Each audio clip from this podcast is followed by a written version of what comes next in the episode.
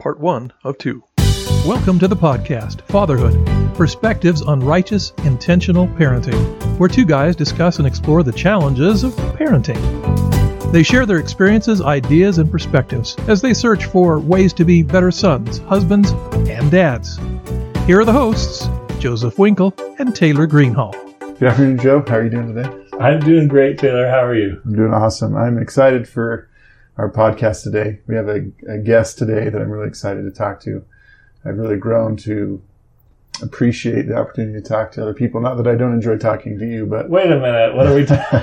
but to have some. I thank you for uh, clarifying. it's, uh, it's nice to have additional perspectives, I should say. of course. So, um, Absolutely. first of all, let me introduce Grayson, our guest today. First of all, Grayson, thank you so much for your for giving of your time to, to be with us today on this recording, and, and thank you for being here. Yeah, I'm pleased to be here. Thanks for having me on here. Oh, our pleasure. And uh, again, so uh, we met Grayson through our uh, our Sir Mix-a-Lot. Uh, Jim uh, knows Grayson. he manages our technical podcast.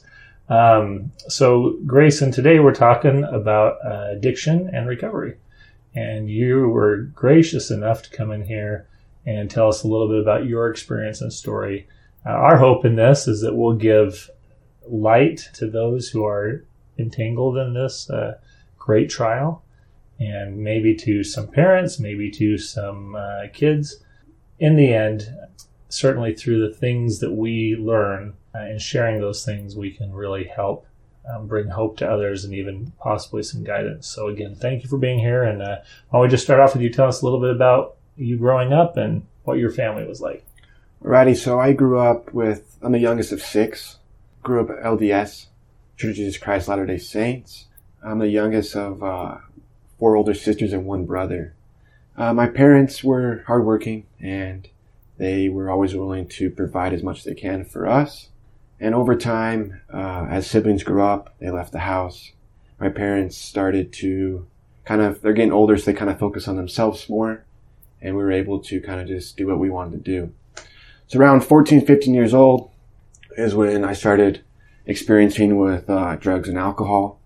And there wasn't really anything that was negative towards my parents. I always thought they were good people. It just wasn't a lot of open and open, honest communication. And I noticed that I struggled with a lot of fears, anxiety, and drugs and alcohol were able for me to cope with those things, and be able to communicate with people, boost your confidence a little bit. And, you know, it was fun on the weekends. But over time, as life went on, you know, I got, so 17 years old, I, uh, am drinking and, and everything and still using. And so my parents come, I get home Friday night one night and my parents come upstairs. They're like, Hey, they come downstairs like, Hey, listen, like, you know, we, where have you been and everything? It's like, Oh, just been out with my friends.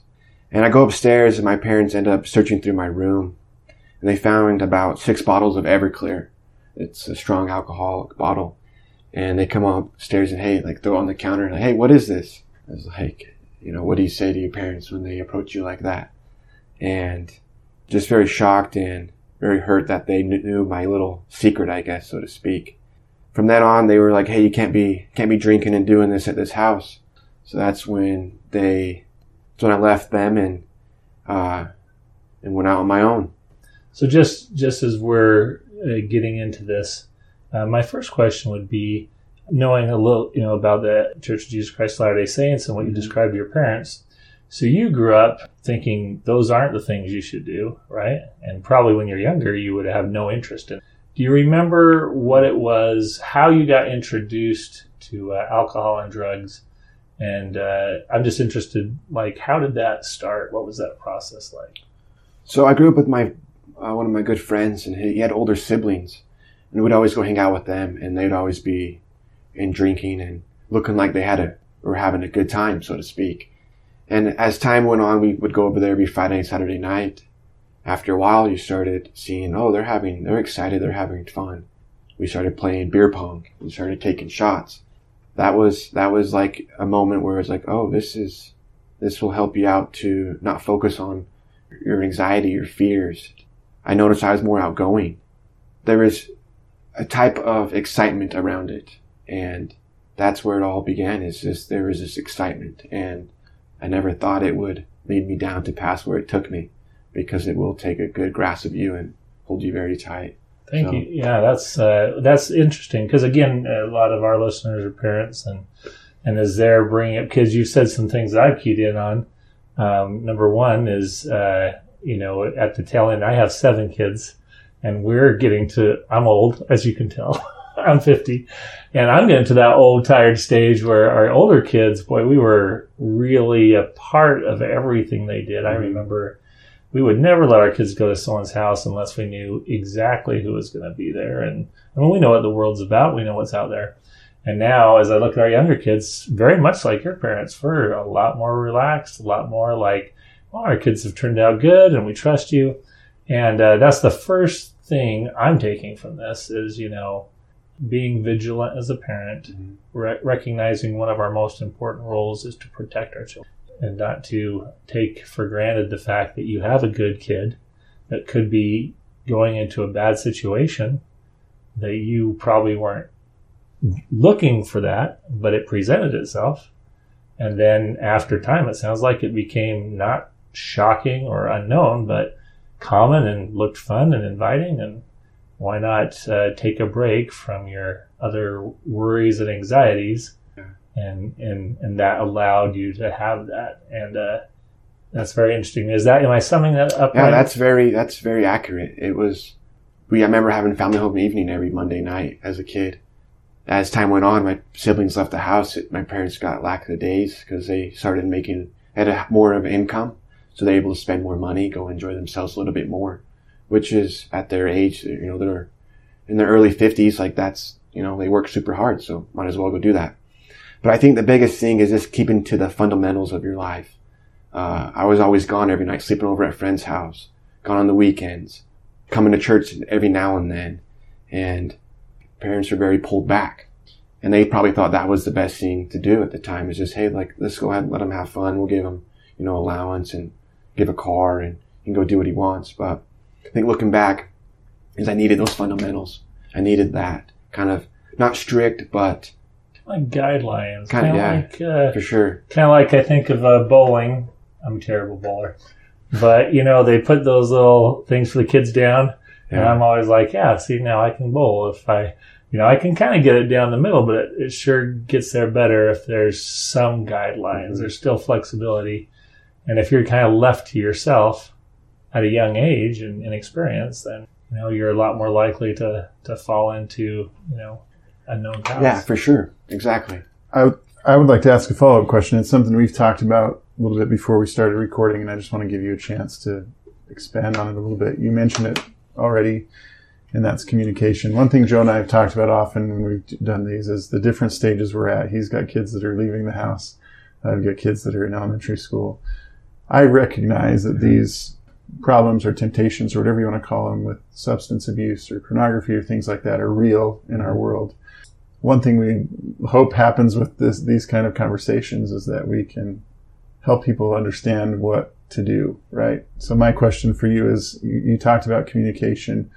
What what advice would you give to parents of children in how they should communicate with their children in helping them understand that these things are real or in that moment when maybe a child tries one of these things? What what would be your recommendation in how to communicate with a child that's has questions about these things or is in the middle of struggling with these things. obviously keep it open and honest with them. But as if you get strict, it just kind of pushes them away because that's kind of a, a fear, I guess, so to speak. But the biggest thing, I guess, advice would be is be willing to talk to them, not just ask about how their day is doing or how was school, so to speak, but ask how they're how they're physically doing. Uh, what is something that I can, even as a parent, I can do different to talk to you, and, and what would you like to see from me? with my parents, they were pretty open, but my parents just wanted to hear the good things happening on with my life. Like what was I, what was I doing well? Which is what you want to hear. You want to see your kids excelling in life. But the biggest thing is you, you also want to be able to have a place for them to share where you're struggling at and where you're able to, you want to share where you're struggling at and then focus on how you can handle those struggles in a, in a good manner. Mhm. And, you know, school counselors aren't always, aren't always going to be able to help their, those kids in that way. So they need parents that are stable and, you know, they're going to not be angry at them if they come at them with they, you know, did something wrong. They looked at a photo or they were, you know, caught stealing or they, you know, were even drinking. It's, or even they were, they coming to you about drinking. You don't want to attack them, but hey, that's not good. That's not bad. Right. Just be, hey, thanks for coming to me Mhm. that way. And, and that's how you open that channel of, of communication. yeah, I think sometimes as a parent, our temptation is if we don't talk about it, it's not it's not real, you know. Especially with me with younger kids, I think, man, they're getting to my kids are getting to an age where I have to talk to them about these things, and I just think, man, I hope I don't spark something in their mind. But the reality is, the opposite is true. I, I, what I'm gathering from what you're saying is, I want my kids to feel safe with me. So if something, if there is a temptation, or if there is, you know, like you said, if they take a candy bar from the store, I want them to be able to feel comfortable coming to me. And it sounds like that's what you're saying. Yeah, that's exactly right. Like I love my parents. They were, they treated me really well. I didn't want to see them hurt, so I wouldn't go to them. Yeah. That's the biggest thing is what I've gained is I would always hide everything and that caused me to even drink more because there was things I wanted to get off my chest, but I didn't know where to go. And then you start finding filters and through alcohol and drugs was my filter to deal with those, Yeah. those thoughts, those actions. And like I, when I remember when I was 10 years old, I got caught looking at inappropriate photos of a celebrity online. And I went to, I told my mom about it and the way she handled it was she went and told everybody my family and that kind of shut me down a little bit because I was like, Hey, this is just between us. Like I was trying to build a relationship with her, but then she ended up sharing it with everybody else. And ever since then, I never ever went to them about anything personal. It was always like, how you doing in sports? And I'm doing great. Or, you know, like I had a fun time at school or, you know, I'm going to Lagoon with my friends. And just the way she handled that, there wasn't just that communication just between us. I didn't like how open she went.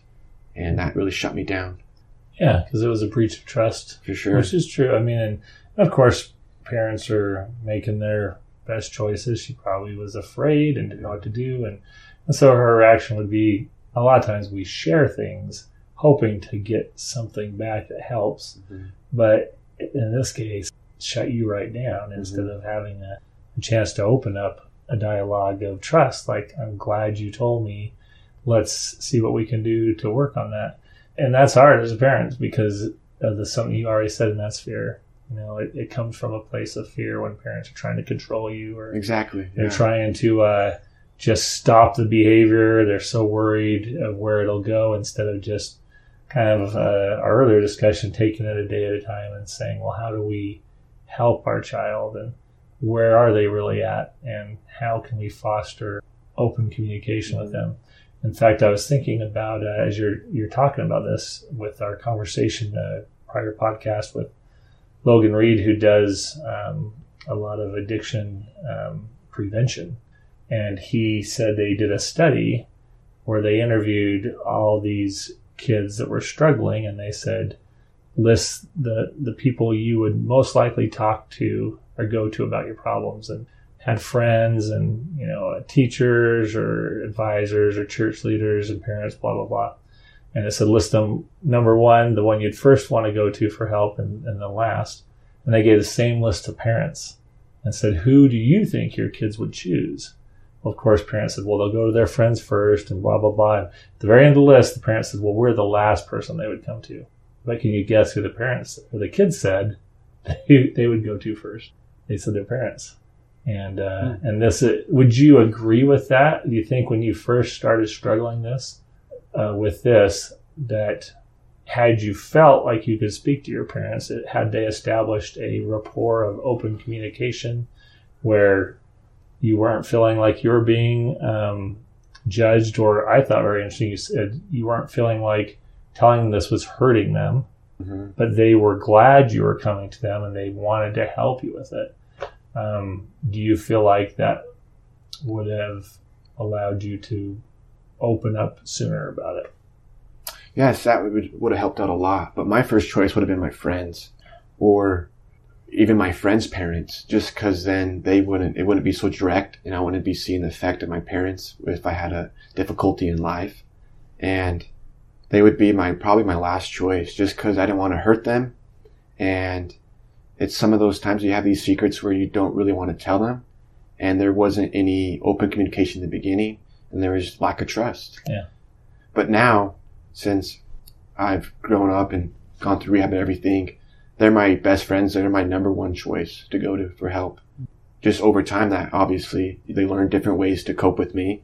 I've learned different ways to communicate with them and they've learned different ways to listen. Wow. Well, I, I'm glad to hear that. Of course, I think anyone, any parent listening right now is glad to hear that that there's a way through this, and especially in the relationship. So your parents found out what had happened. and they came down hard on you, said you just got to stop, and then kind of where did that? And, and then that you you left the home at 17. It sounds like. Yeah. I moved in with a girl I was seeing at 17 years old. So I was I was my senior year in high school. I ended up staying with her for a while. Stayed away from my parents. Didn't communicate with them at all. There was a lot of anger, frustration. I thought I knew everything. Uh, was, you know, chewing off the hand that fed me. Just cut them off completely. Just because I thought I knew more than what they did. And the way they approached it was, you know, they were very sad and hurt, but they were like, uh, know, this is, you can't be here if you're gonna, if you're gonna be doing this. And I think that first boundary was a big thing to do, is set that first boundary.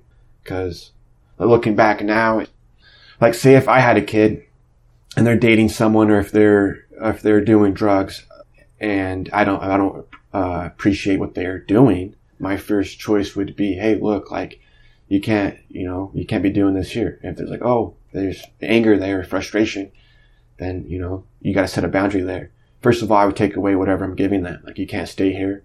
You can't have a car. You can't, you know, if you're giving them allowance, no more, no more time, you know, to have this money. So I think setting boundaries is the first thing you can do. And you're going to have to let them, you know, go on their own. That's going to be hard to see. And especially looking back and talking to my parents now, they were very hurt to see me go, but they had to be able to let me go to see and figure out what I need to do right and learn from my mistakes. And that was probably the best thing they could have done is, is let me go. But it took me after 17, six, five, six years to get clean. So it was a good thing for them to do that. Thank you. Mm. Also, again, great, great advice. You're going down uh, this path, and of course, addiction is progressive. So probably, you know, more difficult experiences and and maybe I mean more I guess different substances and or did you kind of stay in yeah. the same? Obviously, with anything, I was curious, so I was always experiencing with new things. And obviously, when you go to parties or uh, you have online, you can look up anything and find different ways to cope with what you're dealing with. My biggest thing was just numbing out completely, and the easiest thing for me was alcohol. Alcohol, weed, and pills were very easy to get. Those things really were allowed me to numb out and and forget about my parents, forget about what situation I was in and just kind of let my mind go. Yeah. So when we talk about this progression, obviously you've been through recovery, you're mm-hmm. sober now. Yep. Can you talk a little bit about your family's role in that process as far as when the ultimate time to make that decision came, the struggle that it, maybe it was for years?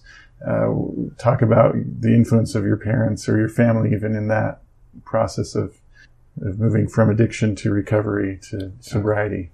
So there's a point where my parents were like, they just went all in. Like they, you know, like I'm sick and tired of seeing him struggle.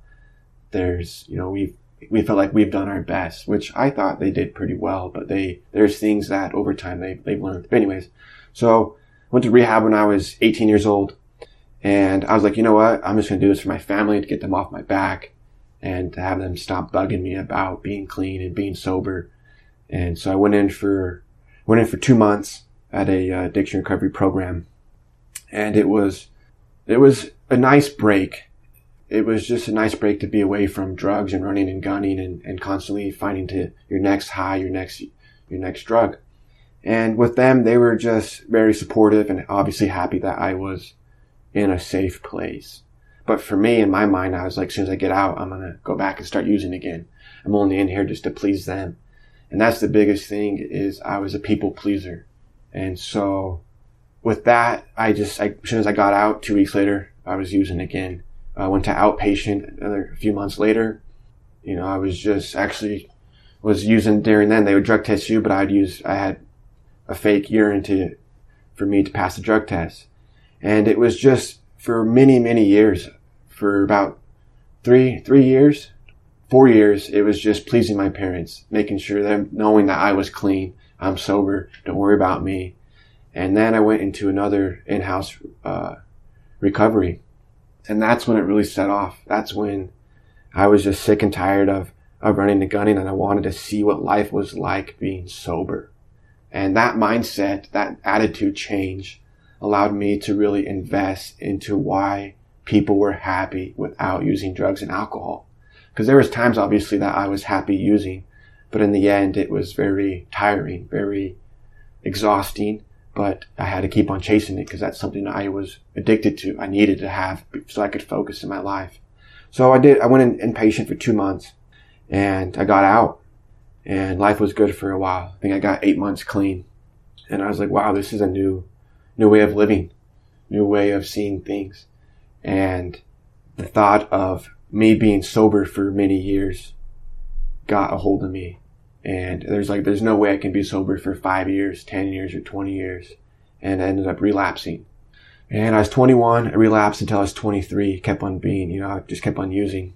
When I was 23 years old, I, I, I stopped and there was no aha moment. There was just, I started just living one day at a time. That was the biggest difference of my change of life is living one day at a time.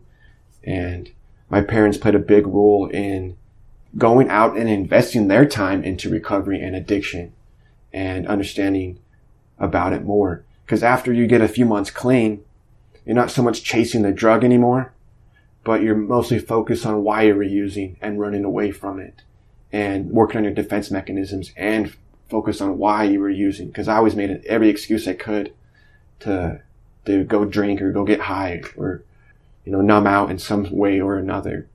And being clean for those, just focus on those days was you can just focus on, on why you're using those first few months. And after that, you just start focusing on the, the now, each day at a time. I think the biggest thing is one day at a time and one moment, one hour, one second. Because if you can just take care of that, then you'll be sober in the long term. It's powerful. That's a powerful lesson, I think. And it's one that I will take away from this conversation because I, I find myself looking ahead way too much and, and being fearful about the future. Yeah. And I imagine it's increased exponentially when you're dealing with something as powerful as an addiction. And, and how am I, how am I strong enough to do this? But bringing your focus to one point in time Exactly. is powerful. Yeah, I think uh, we talked a little bit before we started, and as you brought this up, I thought, boy, that is a principle for every person with the struggles we face. And it's even biblical, you know. Uh, the Lord says, "Sufficient is the evil today." Like, just focus on today. But what I I think is interesting and surprising to someone who hasn't seen addiction uh, as close up is at eight months when someone like me uh, from the outside might think, wow, you're doing great and, and you, you're beating this and you should be feeling great. You were overwhelmed with the thought, how am I going to do this for a year Yeah. or five years? And it was that overwhelming thought that caused you to, to move back. Relapse again. Yeah, Yeah. for sure. And so this, uh, and you said there was no aha moment or anything, but um, do you remember when you the thought came one day at a time? Do you remember how that kind of came to you, or just kind of Well, just as you go to to AA evolve. meetings, that's the biggest thing is go to at least a meeting or two a week. In your first 30 or 90 days, you go to a meeting every day is what they tell you to do. I would say listen to the meetings and keep showing up. But the, they have a big motto, just one day at a time. I never really, you'd always hear it, but it never really stuck in my mind. And over time, as time went on and looking back at my, la- you know, all my relapses and, and looking in the past, is yeah, like I can only can focus on what is in front of me right now. And worrying about what happened yesterday or what's going to happen tomorrow is just going to cause more anxiety, more fear, and more, just more frustration. So if you can just focus on what you're doing now and be happy and calm, that's, you know, all those things are going to take care of themselves. So it's just going to the meetings repetitively, listening to what people are saying and really believing, hey, like if this guy can do it, why can't I? and having hope i think is the biggest thing and my parents were able to the biggest thing is my parents went out and put their put working they were they put the footsteps in to understand what is addiction, like why why is my son using? And as they did that, they were able to pull away from me and just focus on, hey, let him do run his recovery. They weren't checking in on me all the time. They weren't sending me a text, hey, how's your recovery going? They just let the peacock fly. They let me let my wings out and let me go. I think that's the biggest thing is they started trusting me. Over time, I, I saw that and I saw, wow, I finally got my trust back from my parents. And that took a long time, long, long time. And that's what really kept me going is like, oh, they're trusting me. They're seeing me. Boom. Let's just focus on today and focus on the now. Well, Grayson, we are so again grateful for you taking the time to share these things with us. They have taught me and, and hopefully will make me a better husband, father, and parent, um, and and look at addiction differently and with more understanding. We're excited to go to another episode where we're going to continue and talk to your father. So we're going to finish this up and thank all of you for listening and hope that you have found knowledge and understanding through this information And encourage you to like and share this with others. Thank you. We are so glad you could join in on the podcast Fatherhood Perspectives on Righteous Intentional Parenting. You can find us on all the best podcast sites. Please subscribe and share. And be a part of the conversation by sharing your ideas, posing questions, and making suggestions. Drop us a line at fatherhoodperspectives at gmail.com. That's one word, fatherhoodperspectives at gmail.com. This segment was recorded and engineered by Jim Fugate. The music for this podcast was provided by thepodcasthost.com and Alitu, the podcast maker. Find your own free music over at thepodcasthost.com slash free music.